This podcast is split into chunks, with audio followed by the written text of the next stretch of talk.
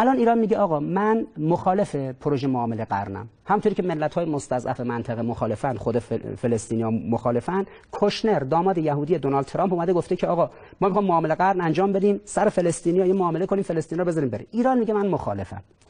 طرح معامله قرنی که مد نظر ایرانه طرح معامله قرنه ما میگیم آقا ببینید حرف رهبر انقلاب این بود سی سال پیش که یک انتخاباتی در فلسطین برگزار بشه یهودی های بومی نه یهودی های مهاجر یهودی بومی. مسیحی های بومی و مسلمون های بومی فلسطین هر ستاشون در این انتخابات شرکت کنن رأی بدن. یک دولت مشترکی سر کار بیاد در فلسطین اسمش هم فلسطین باشه اسرائیل نباشه. این استراتژی سی ساله جمهوری اسلامی است که توسط رهبری بارها از رسانه ها اعلام شد و سیاست خارجی جمهوری اسلامی که توسط رهبری چارچوبش در سیاست های کلی مبتنی بر قانون اساسی تنظیم میشه این استراتژی رهبر انقلاب. خب پس اسرائیل چه کارش کنیم؟ آقا شما میگید یه انتخاباتی برگزار بشه فلسطین. فلسطینیای بومی مسلمونا فلسطینای بومی مسیحی فلسطینای بومی یهودی اینا در انتخابات شرکت کنن. یه دولت مشترک سرکار بیارن از همشون. پس این مهاجرین پنج میلیون نفری اضافی یهودی رو چه کارشون کنیم؟ استراتژی جمهوری اسلامی مشخص بوده. ما گفتیم اینا رو به هفت کشور منتقل کنید. انگلیس مگه نمیگه تو اعلامیه بالفور من پای قضیه بودم آوردمتون اینجا؟ خب انگلیس خودش اندازه خاک فلسطین ببینید این خاک فلسطینه که الان دادن به اسرائیل. این تو منطقه ساوثهمپتون در جنوب لندن این قسمت انگلیس رو بدن به یهودی ها به اسرائیلیا یک حکومتی تشکیل بشه تو انگلیس. چرا انگلیس میره جای دیگه؟ میبخشه تو اعلامیه بالفور و جای دیگه. انگلیسیا که خیلی عاشق اسرائیلیا هستن از سرزمین خودشون ببخشن. این انقدر بیشتر جا نمی‌گیره. ببینید اندازش کلا همینقدر آمریکایی‌ها خیلی عاشق اسرائیلن. خب خیلی خوب. آقا بین شهر بوستون تا نیویورک یه تیکه کوچولوه. یه تیکه بین بوستون تا نیویورک رو می‌بینید جایی هم نمی‌گیره تو خاک آمریکا. از شهر بوستون تا به اصطلاح فیلادلفیا رو تو اون منطقه یه تیکه رو اونجا خب یهودی نشین هم زیاد هست همه چیزاشون یهودی دانشگاه برندایز یهودی. از اونجا رو بدید با اسرائیلیا دیگه کشته هم نمیشن درگیر با فلسطین هم ندارن. این بخش دوم. بخش سوم اینه که تو کانادا دو تا نکتهش مد نظر خود اینا بوده. ما این هاخام های یهودی که آمده بودن اینجا ما باشون بحث کردیم گفتن اینجاها خوبه. یکیش تو ونکوور کاناداست. ببینید تو کل سرزمین کانادا اون یه تیکه منطقه ونکوور رو بدید به اسرائیلیا برن یه کشور کوچولو را بندازن اتفاق نمیفته. اون منطقه یعنی کنار اون منطقه ویکتوریا و ونکوور.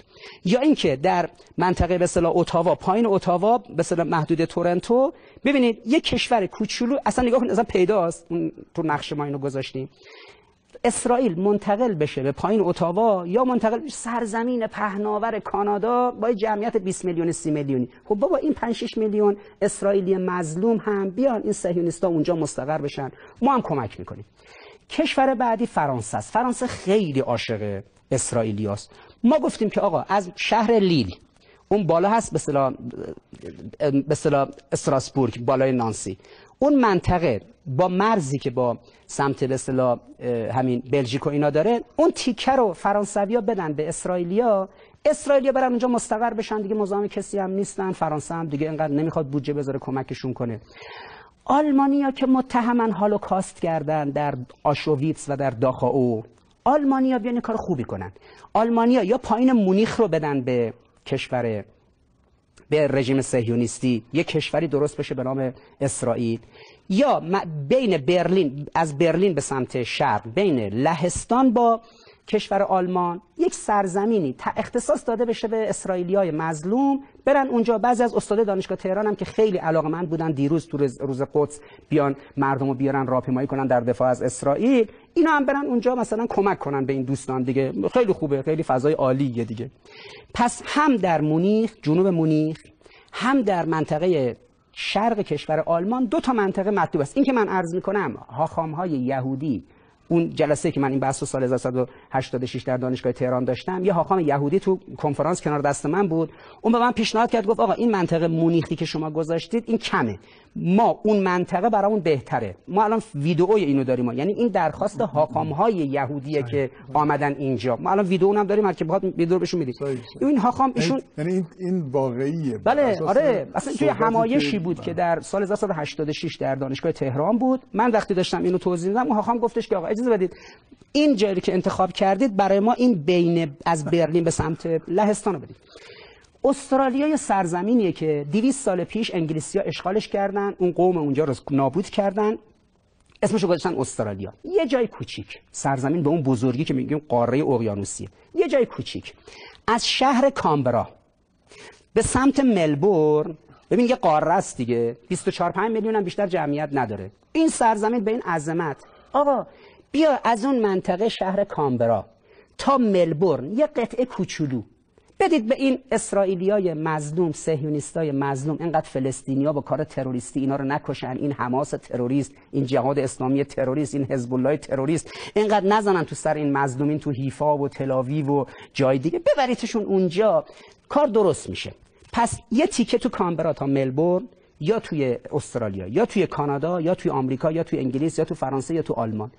یه جایی هست به اسم مجمع و جزایر سولومون چند صد تا نزدیک هزار تا جزیره است. وسط اقیانوس آرام جنوبی.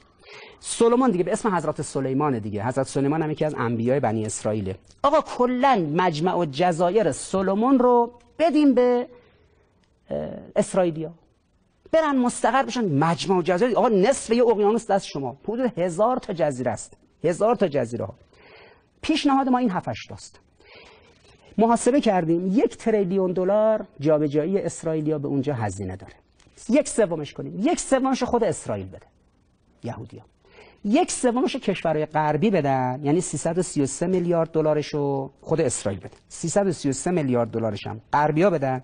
جهنم ضرر 333 میلیارد دلارش هم کشورهای اسلامی میدن.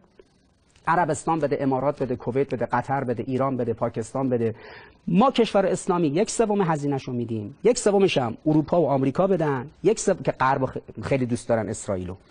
یک سومش هم کی بده؟ یک سومش هم خود رژیم صهیونیستی. بابا ما این صهیونیستای مظلوم رو منتقل کنیم به یک کشور دیگه ای اینجا نباشن این تروریستای حزب الله لبنان و حماس و اینا اینا رو بکشن.